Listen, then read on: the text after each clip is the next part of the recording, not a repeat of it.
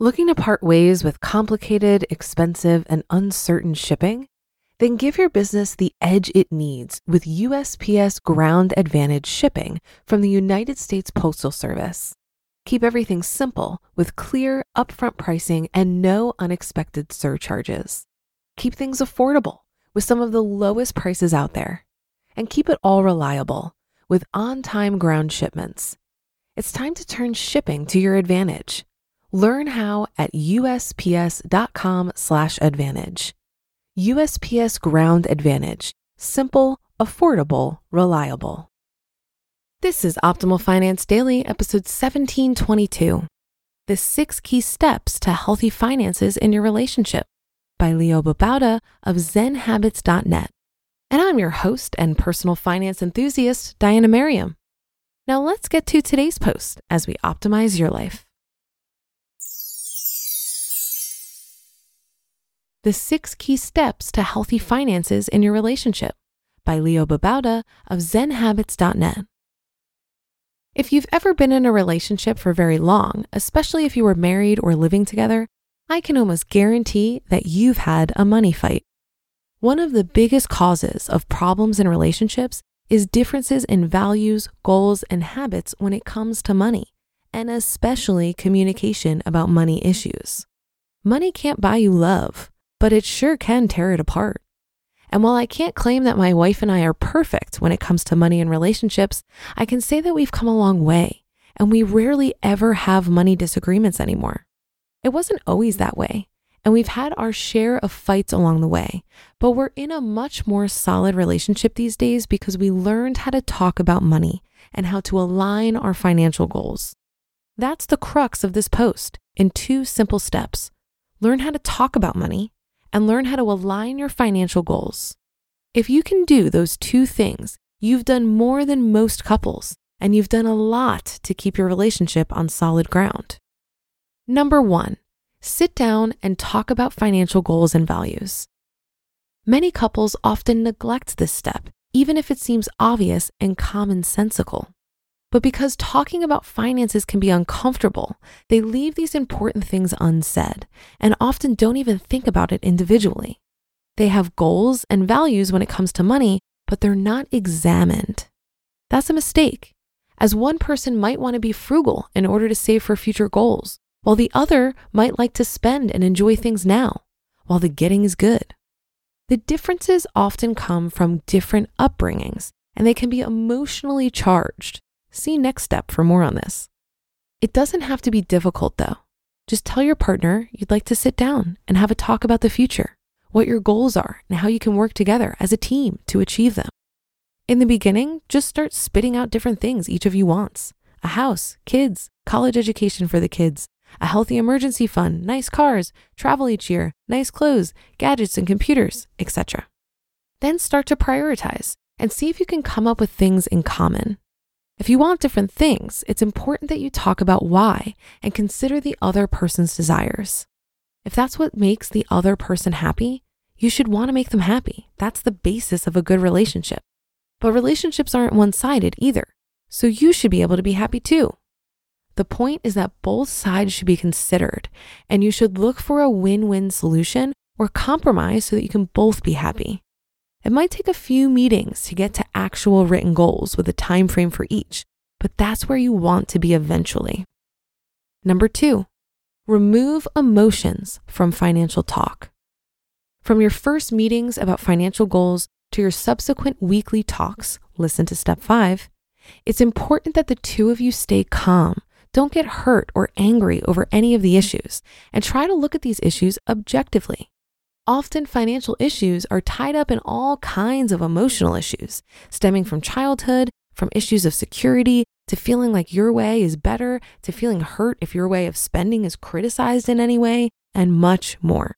These emotional issues are all tangled together with financial issues, and it's important that you untangle them and just deal with financial goals and habits.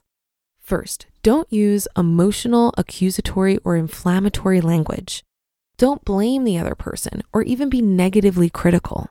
Simply talk about your financial goals, developing a plan for getting to those goals, developing a system for dealing with finances, and so forth.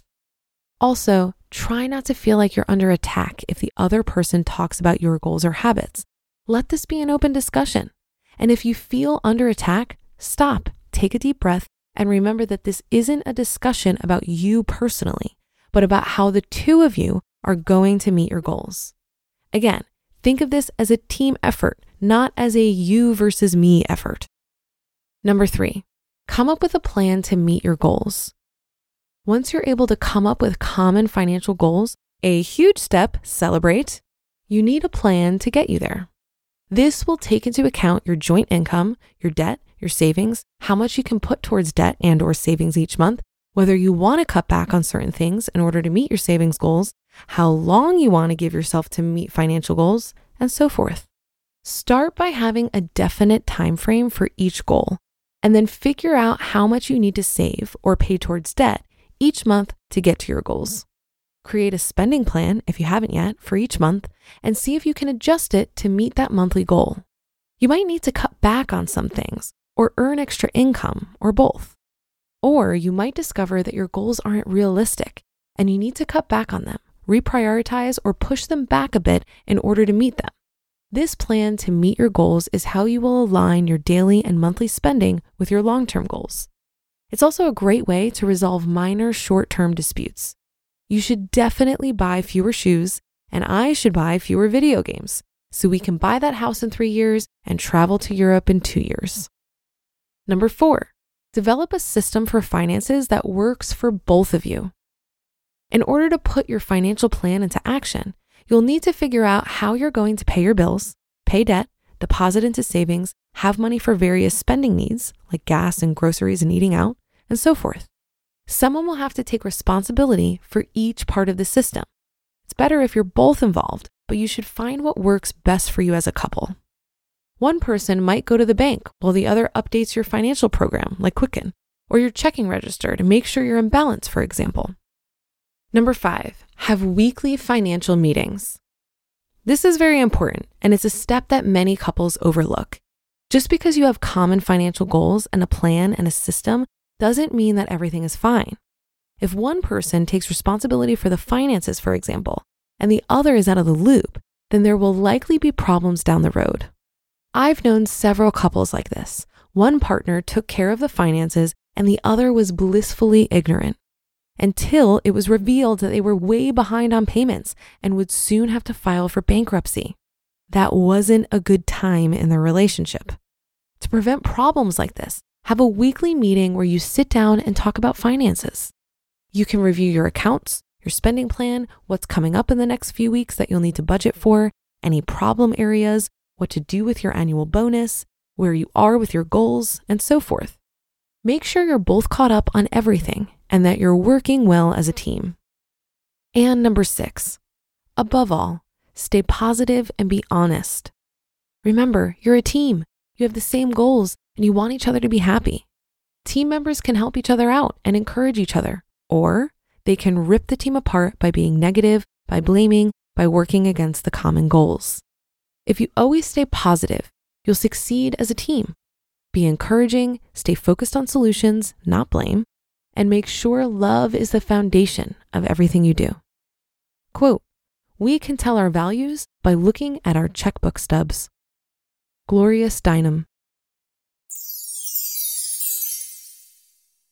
You just listened to the post titled The Six Key Steps to Healthy Finances in Your Relationship by Leo Babauta of zenhabits.net.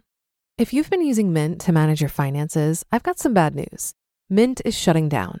But now for the good news there's a better alternative. Our sponsor, Monarch Money. Mint users are turning to Monarch Money and loving it. Maybe you're saving for a down payment, a wedding, a dream vacation, your kids' college. I've found that Monarch makes it so easy to help you reach your financial goals, whatever they are. I definitely wouldn't be able to allocate my finances or plan as clearly without help from Monarch. In fact, Monarch is the top rated all in one personal finance app. It gives you a comprehensive view of all of your accounts, investments, transactions, and more. Create custom budgets, set goals, and collaborate with your partner. And now get an extended 30-day free trial when you go to monarchmoney.com/ofd.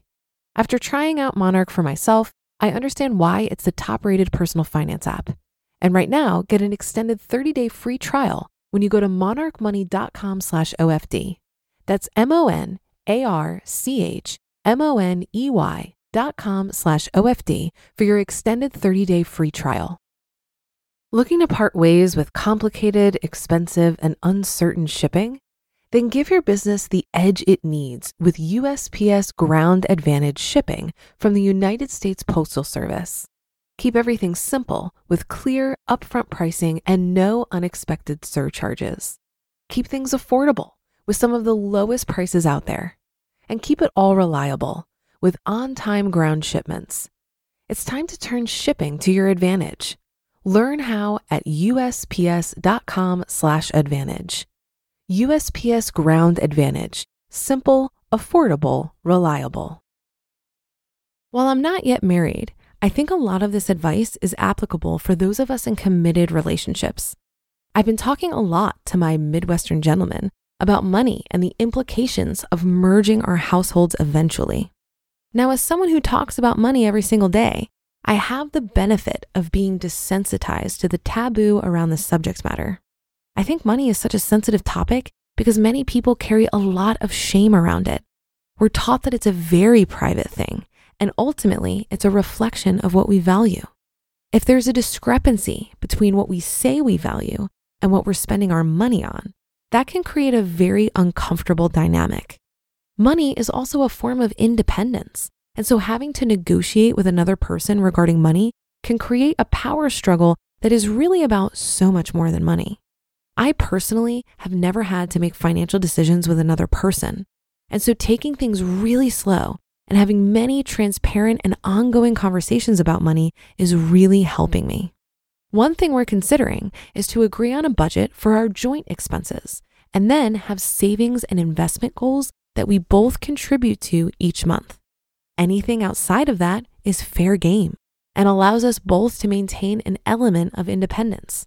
Regardless of the actual tactics we decide to implement, we recognize that again, how we manage our money together is a reflection of what we value. And so most of our conversations thus far have been about aligning on those values and dreaming up common goals. And that will do it for today. Have a great day and start to your weekend. Thank you for listening, and I'll be back here reading for you tomorrow, where your optimal life awaits.